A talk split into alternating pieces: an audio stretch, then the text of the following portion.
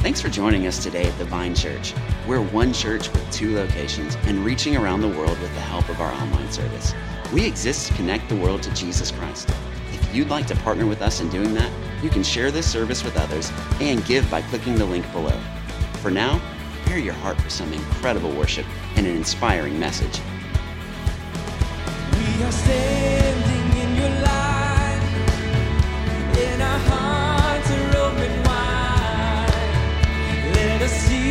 more than before. Lord, come.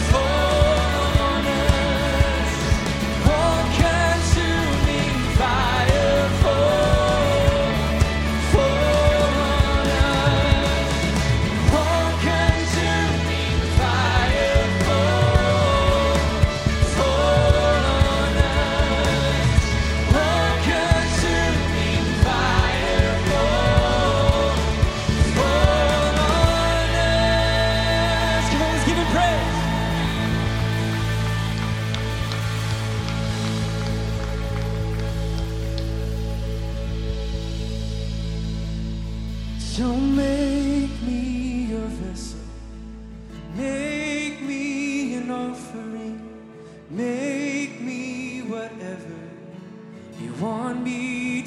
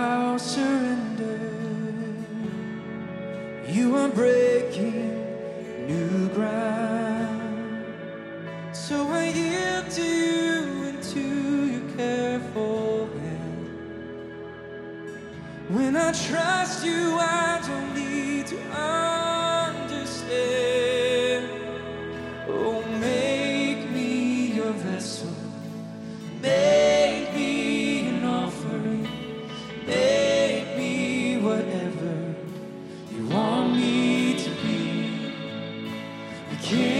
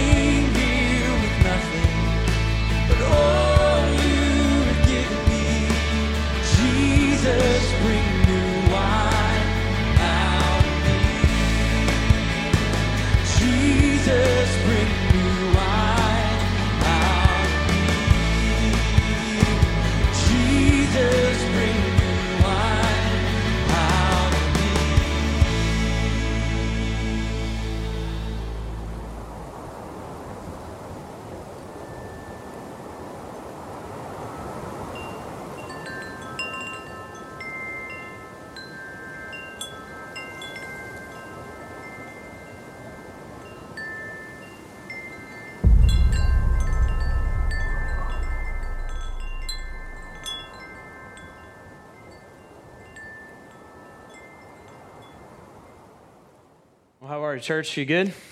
It's good to be with you guys today. Um, I want to celebrate a couple things before we get going with today's message. I first want to celebrate that Pedro, for the first time at the Chateau Elan campus, pronounced Ruach correctly. So let's give it up for Pedro, our senior pastor, man.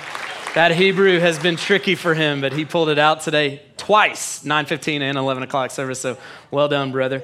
Um, the second thing I want to celebrate this morning is that um, we are um, in, a, in a, a series where we've packaged resources for you. Uh, RuachTVC.org is where you can find those resources. And so, as Pedro just mentioned, we've got um, a prayer focus, we've got a fasting guide, we've got a prayer guide or a, a scripture reading guide for every day during the week. We've got extra resources that are available. And I just want to celebrate the feedback that we're getting from you guys, even though we're only about two full weeks into this series and into those resources and those guides about how impactful this has been for you. I was talking with one individual who um, attends our 915 service, and she was sharing with me that on Sunday nights, uh, the past two Sunday nights, her and some friends that go to the church have actually gotten together to process what God's been doing and what God's been revealing uh, throughout this series and as they have dug into the, the reading plan and through the prayer and the fasting plan. So we want to encourage you guys to check out uh, Ruach TVC, uh, to, to pray together, to fast together, to read together, and then to take it a next step and then process uh, what God's been revealing to you throughout this series. Um, and if you want to share that feedback with us, we'd love to hear it because we'd love to hear your story. Um, there's a passage in, in the book of Revelation that says, By the blood of the Lamb and the word of their testimony, they shall overcome. And so, anytime we have the ability to, to speak to what God is doing in our lives, it gives us encouragement and hope about what God can do and what God has promised to do in our lives. So, we'd love to hear feedback from you around that. Um, in just a few moments, we're going to jump into our our series, uh, Ruach. But uh, we all know that this Wednesday is kind of the kickoff for our country of what we call holiday season, even though I would debate whether Halloween is a holiday, but it, it kind of kicks it off. How many of you are excited about Wednesday? Um, you're not one person. That's awesome. I, we need to repent, okay? But anyway, um, because stats tell us otherwise. Some of the students have their hands raised. Stats tell us otherwise. What we will see on Wednesday is an expected and estimated 41 million children who will dress up and go door to door saying trick or treat. 41 million. Now, that does not include kids that are over the age of 14, like my oldest daughter, who said two weeks ago that she was going to dress up as long as she could get away with looking like a kid. And uh, if you've ever seen my 14 year old, she still looks like a child. So she's got a few years to go and a few years to go before she's eligible to date until she's 30. Anyway, so it's another. So 41, uh, 41 million people will dress up uh, and go trick or treating, but 180 million will dress up in some form or fashion. How many of you adults, or those of you that are older beyond uh, trick or treating age, are planning on dressing up in some form on Wednesday? Go ahead and raise your hand if you're planning on dressing up. Yeah, 180 million people will dress up, and uh, in that number is included my family. A couple of years ago, I don't know where we got this idea. We decided that as a family, we would have like a theme for Halloween, and so we started dressing up uh, as a theme together. Um, and then uh, two years ago was probably my favorite theme. That was the Avengers, and and partly I just like that because I thought I looked good as Captain America, you know. And uh, was a, that was like a legit shield too that I had to borrow for 24 hours, and I didn't want to give it back. Um, yeah, and that was la- that was two years ago. Then last year we decided we were going to be the the uh, Last Jedi, and so uh, that's us dressing up. Um, and uh, yeah, there's actually, my youngest daughter is in that BB 8 costume anyway. So yeah, and th- hey, this marks the one year anniversary of the beard. And so since we're at a one year mark, thumbs up or thumbs down? Thumbs up, thumbs down?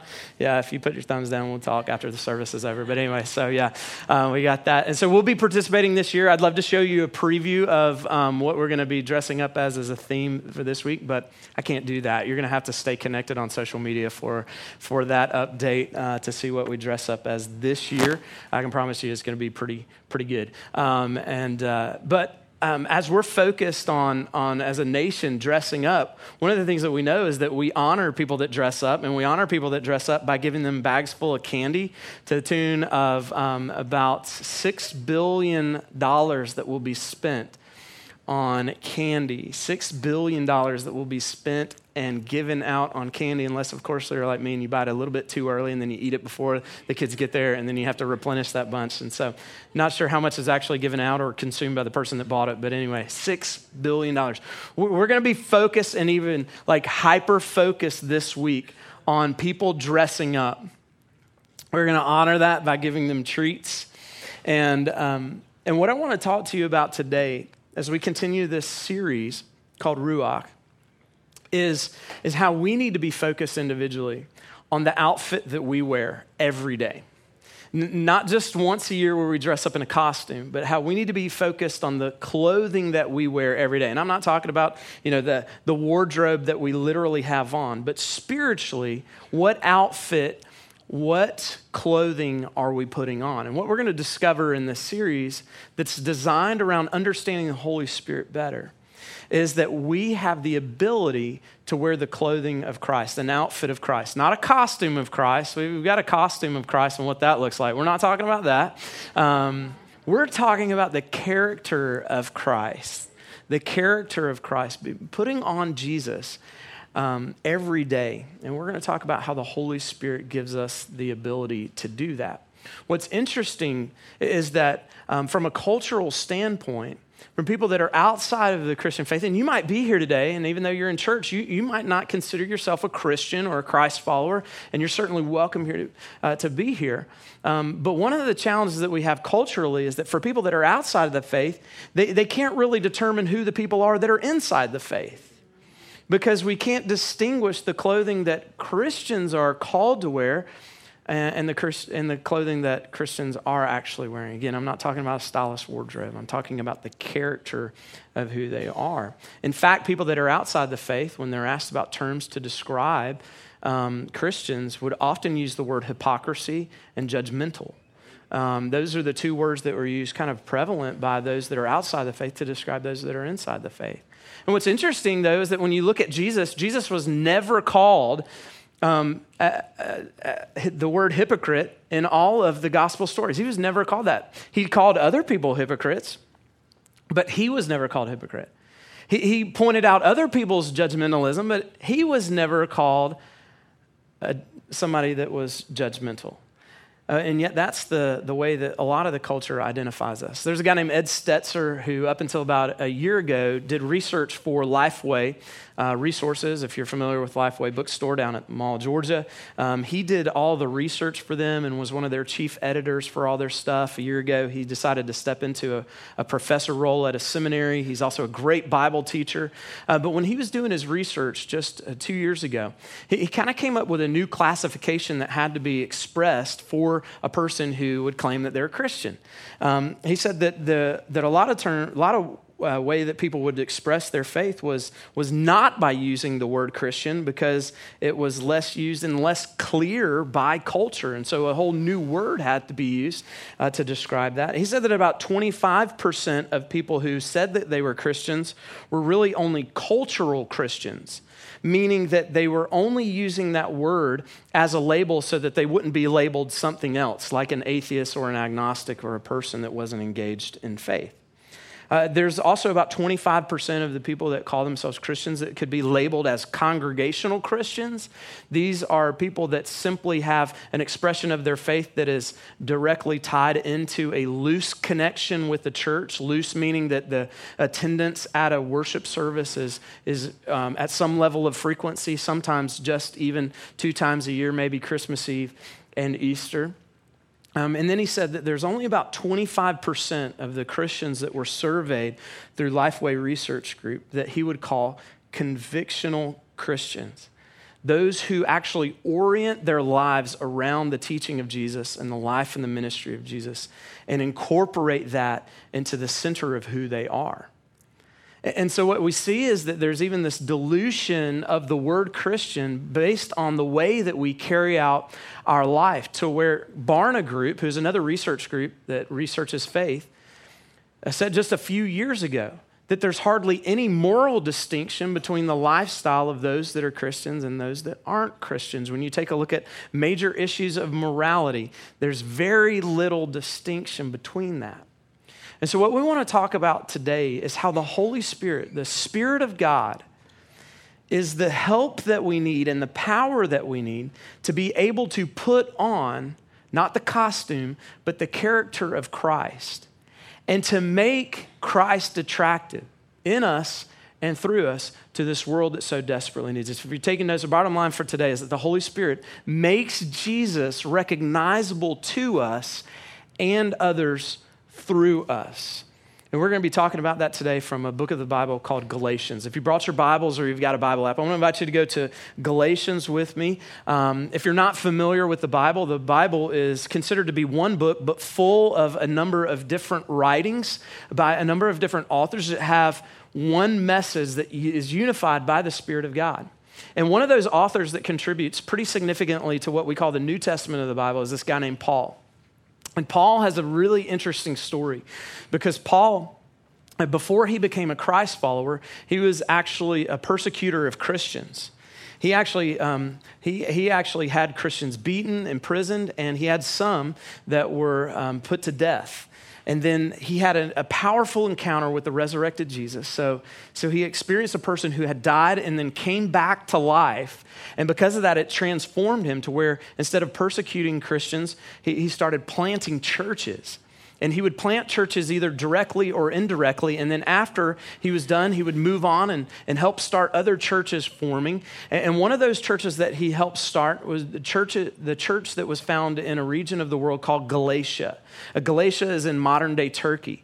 And so this letter that he's writing is actually him writing back to them about some very important issues related to their understanding of God, specifically the major theme of God's grace or the good news of God's grace, and how there can be distortions of what's called the gospel or the good news. And so he was writing back to the Galatians. He was like, Don't let people come and, and distort the, the message of the good news. That the good news is simply this God loves you, and there's nothing that you can do on your own to earn God's love or to be made right with God. It has been accomplished in the person and the work of Jesus. And so the good news is not to be distorted or diluted with this idea of prosperity. The, the good news is not to be distorted or, or diluted with the idea that um, you have to have other things besides Jesus to be made right in a relationship with God. So he writes this whole letter to them talking about that. And then towards the end of the letter, he starts to say, if you've got this good news, if you've received this good news, then your life is going to look different than it used to look before Jesus entered into your life.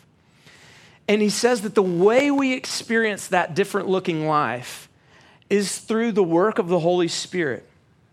So we're going to take a look at that passage in just a moment Galatians chapter 5, verses 16 uh, and following through verse 23.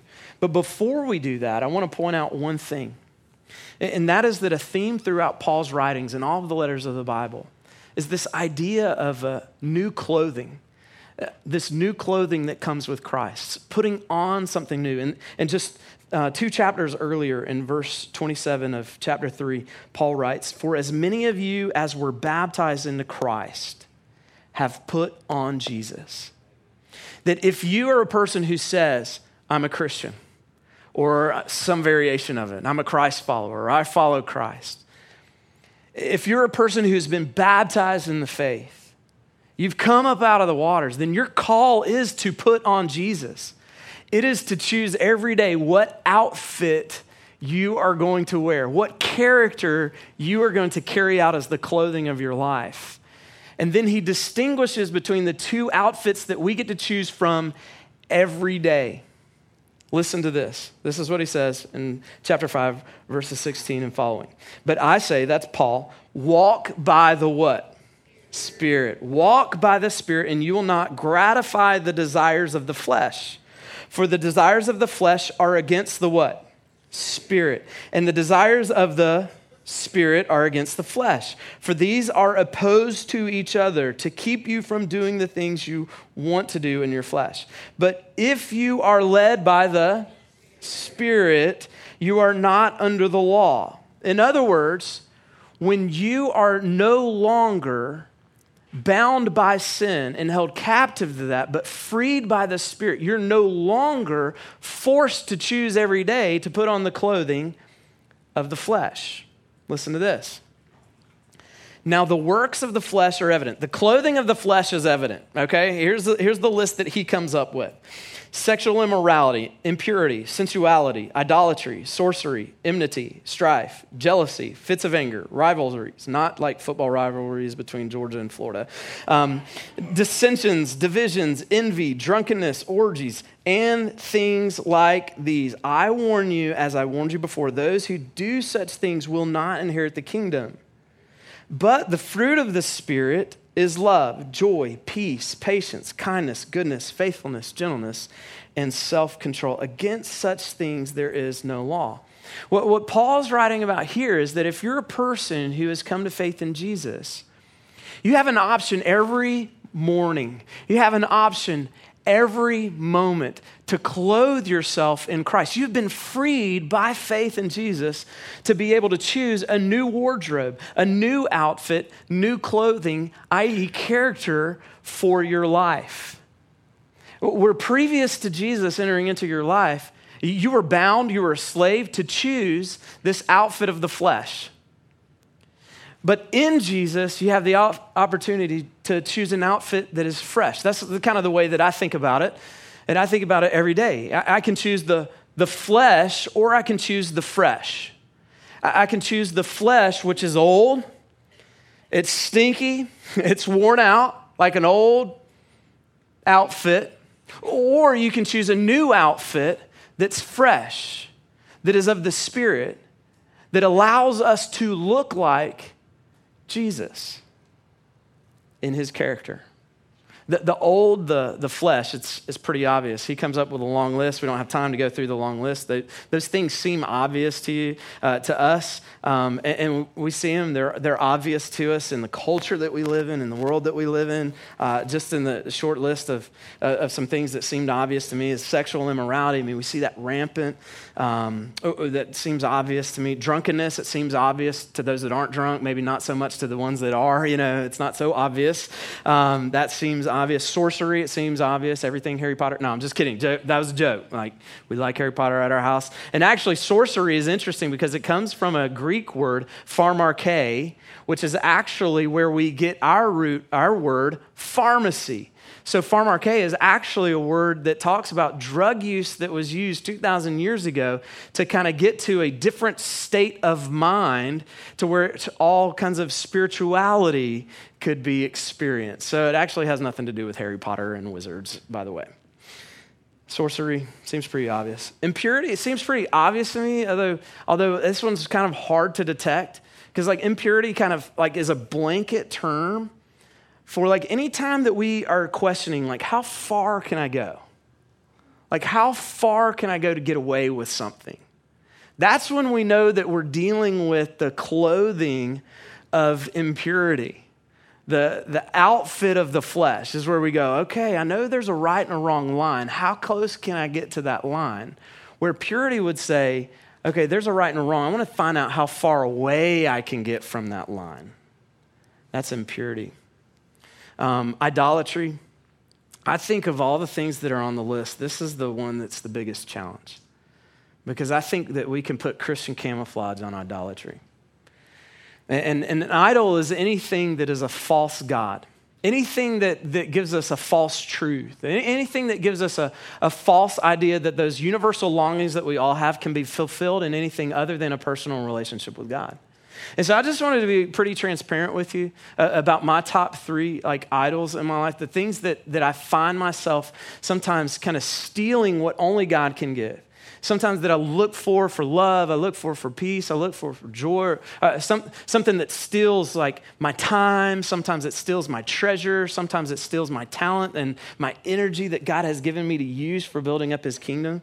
I, I just wanted to share three of those things, the top three things on my list, and they might be different for you. But this is why it's really hard to detect because the first one is my family. Like sometimes it's really easy for me to, to make my family an idol in my life. And it's not to say that I don't love my family or that I shouldn't love my family. It's just that I should love Jesus more than I love my family. And that's really hard to uh, say because it sounds weird, doesn't it? I mean, there's something that makes every one of us feel a little uncomfortable when I just said that. Maybe it makes you feel a little uncomfortable when you start to think about that. But I think about like Abraham and Isaac. And I think about how God in the Old Testament wanted to test Abraham's faith by saying, Hey, would you sacrifice your son, Isaac? And I go, Man, I don't know if God called me to do that if I would. Like, I'm just being honest. Just being honest. So, so thank you. Um, so, like, uh, um, so, so, like my family, um, when you have to make tough decisions about faith, can you do that over your family? Or do you put decisions about your family over your decisions about faith? Um, Jesus said some really interesting things about your family and the way that you're called to follow him. In fact, the way we translate it in English in one place is that in order to follow me, you must hate. Hate your mother and your father, your brother. That's an interesting phrase. Now, in Hebrew, if you go back and you understand the context, it wasn't as much like the hate that we're talking about, where, where we wish bad upon somebody. It really literally means love less. And, and so, what Jesus is saying is if you want to follow me, you got to love less your family and love your faith in me more. It's really interesting. And a lot of us, we get this idea that, like, if we put Jesus at the top of our priority list and we go, hey, it's God first, then it's family second, that we've got that thing figured out and that family no longer has a temptation to become an idol in our life. But, but God doesn't want to be on our priority list, He wants to be in our priority list.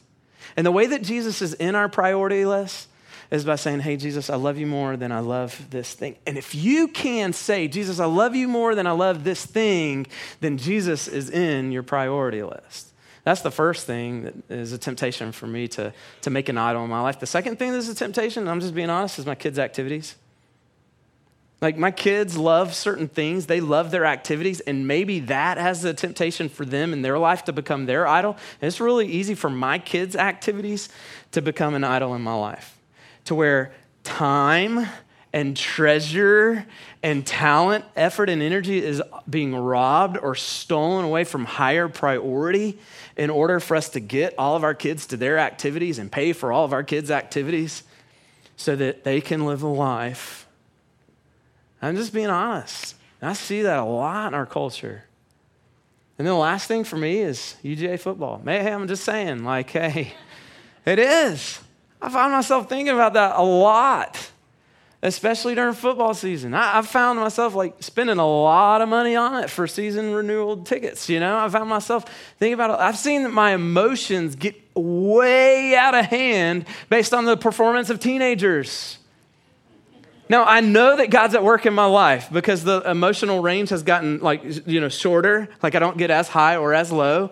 You know, I don't get as high after a victory over Florida as I used to, and I don't get as low uh, after a, vic- uh, a, loss like, you know, two weekends ago.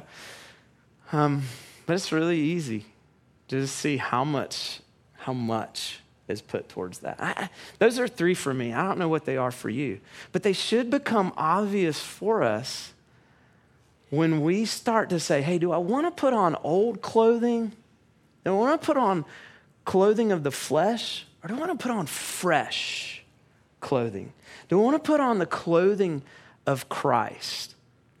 Because that clothing is obvious too. And this is fresh. Eh, eh, compared to the flesh, which just sounds old and stingy and dirty and stinky, like something that we wouldn't want to put on, like an old pair of undergarments.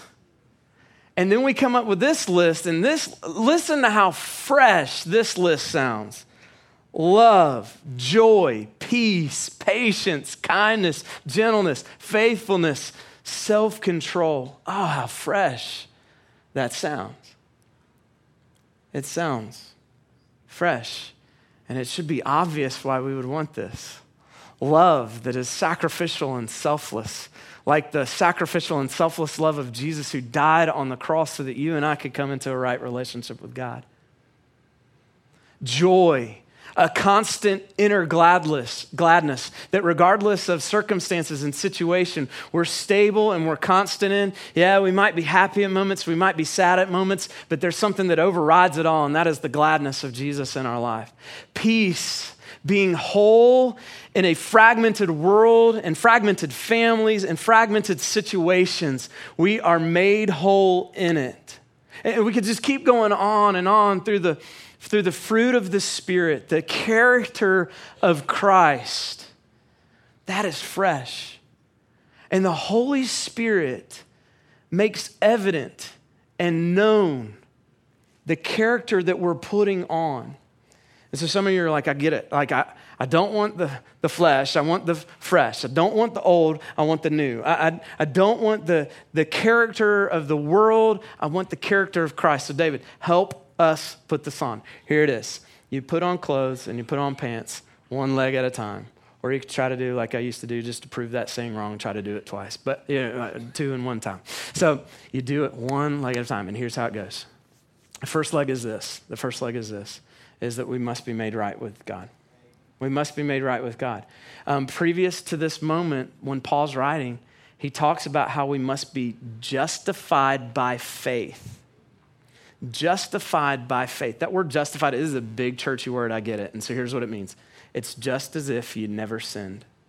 We've got to be just as if we've never sinned. We've never sinned in the eyes of God. How's that possible? Well, it's possible first through the work of Jesus. When Jesus lived a perfect life, died on the cross as a substitute for our sins, and then came back from the dead, defeating sin and death, he gives us that same victory over sin and over the eternal consequence of death when we receive it by faith.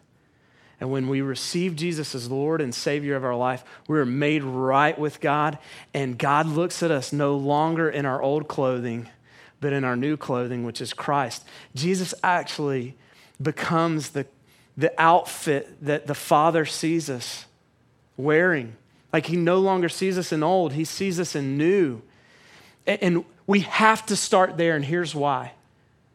Because when we are made right with God, when, we, when it's just as if we had not sinned, this not only frees us from our slavery to sin and death, but it also gives us a new identity based on how the Father sees us. And then we can press into that new identity to where, when we wake up in the morning and we're deciding about the wardrobe of our life and our character, we can decide old or new. We can decide flesh or fresh. We can decide world or God. It's only until we're made right that we can have the freedom to choose to put on Christ. So we've got to be made right with God. The second thing is that we need to kill the clothing of the old self. We, we've got to get rid of that clothing. Um, I, I, work out uh, a little bit. I try to get in about five days a week. Uh, here lately, it hasn't been that much. Um, but I, I'm frugal, y'all. I'm like super frugal. And so I don't like to spend money, especially on clothes. Um, but I've got some shirts that I've worked out in so long that it doesn't matter how many times you run them through the washer, you put them on. The moment you start to sweat, all the stench comes out. It's bad. And, and so just a couple of weeks ago, I was like, you know what? Like, it doesn't matter how many times I try to wash it and how many times I try to make it new. It's old. It's, it's just, it's stinky. Like, I put them on. And so I've just been throwing them out. We've got to get rid of the old clothes. In, in spiritual terms, we call this confession of sin. We call this confession of sin, and it's, it's one pant leg of the outfit of Jesus as to where we recognize that there's some things in our life that are obvious, obviously of the flesh, and we need to get rid of them. We need to, to get, get, get it gone because there's nothing that we can do to make it fresh. Um, how, how, many of you have had uh, the Joro spider show up at your house? It's a new Japanese spider. I say new because up until about um, five years ago, it, it, hasn't been discovered in America. And UGA, I don't know why, but UGA scientists um, identified and validated that about five years ago, the first Joro spider on American soil was identified. And it was identified in this kind of community in this area. Um, this is a. How many of you have a Joro spider at your house? Yeah. How many of you have 17 like our house?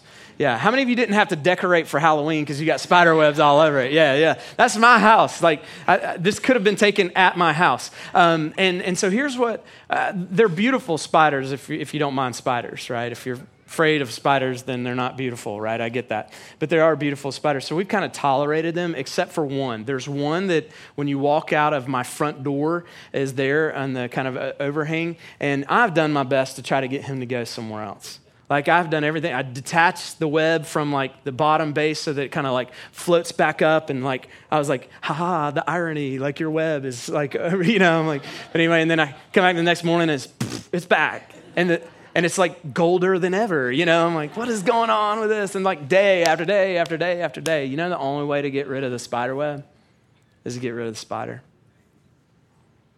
And we spend so much time like, oh, there's old, there's some sin over there. Oh, it's really tempting to put it on. And as long as it's sitting there and not thrown out, it's going to be a temptation for us. We need to stop trying to clean up the spider webs. We need to kill the spider. We need to stop trying to deal with sin uh, to where it's a temptation to us, and we just need to kill the sin. Because if we don't kill sin, it will kill us. If you don't kill those Joro spiders, they will kill. No, I'm just. No. confession is killing sin in us, it's, it's getting rid of the old. And here's what confession looks like, at least for me, every morning with my journal. God, is there anything over the last 24 hours that was not in alignment with you? Last 24 hours, is there anything that's not in alignment for you?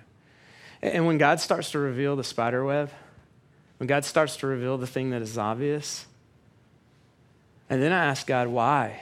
Like, what's the sin? What's the root? What's the spider?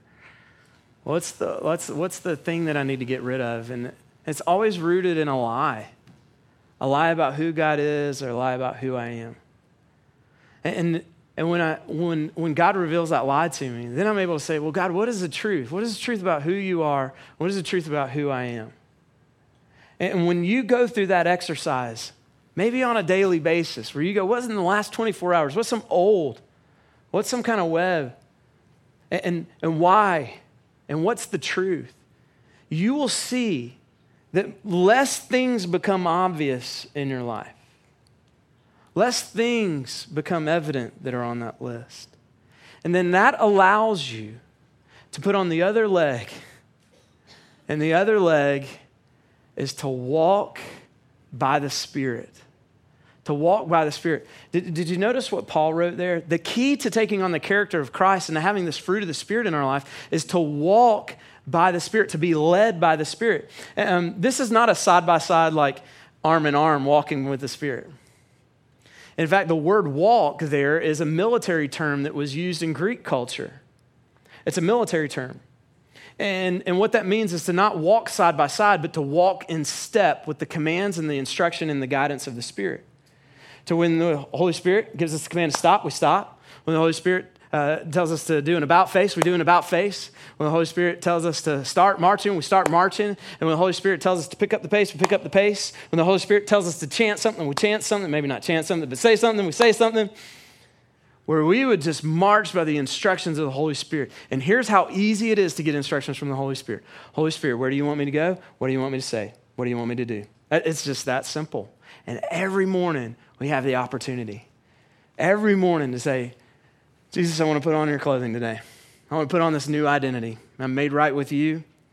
Is there anything of the old that needs to get rid of? And what's the fresh? Holy Spirit, where do you want me to go? What do you want me to do? What do you want me to say? And, not only can you do that every morning, you can do that moment by moment by moment. And I had a, an illustration that, um, that I was going to close with today that was not, not very personal at all. Um, but, but something interrupted kind of my life on Friday, and that was that I did a memorial service for a woman who passed away in our church uh, just a couple of weeks ago, and her family um, wanted to do a memorial service on Friday, Friday afternoon.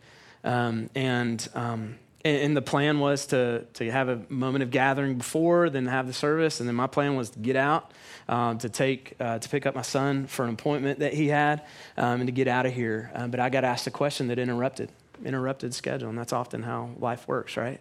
And it was, hey, do you have a moment to talk? Do you have a moment to talk? And I didn't know, listen, for a pastor who's heard a bazillion different, like, hey, do you have a moment to talk? Like, man, that kind of freaks me out, just to be honest with y'all. I'm like, well, what am I going to hear now, you know? And uh, so I was like, yeah, let's sit down. And so we sat down. And I wasn't expecting what, what came out. And I won't go into details. It was just not what I was expecting. But what I've come to expect is that if I'll ask the Holy Spirit, Holy Spirit, what do you want me to say? What do you want me to say? That The Holy Spirit will tell you what to say. It's just that simple.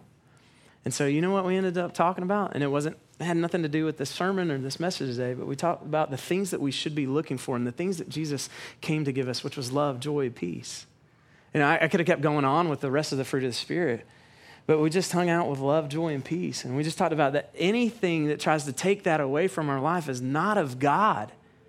And so we press into how we can experience that in life. And it was a beautiful conversation. And, and, what's cool is that while I was having that conversation, another person that was there that absolutely loved, she was asking God the same question Holy Spirit, what do you want me to do? Holy Spirit, what do you want me to say? And so I was done with this question or this conversation, and then up comes that woman and has another conversation with that woman who had prompted the conversation with me. All when we say, Holy Spirit, what are my marching orders?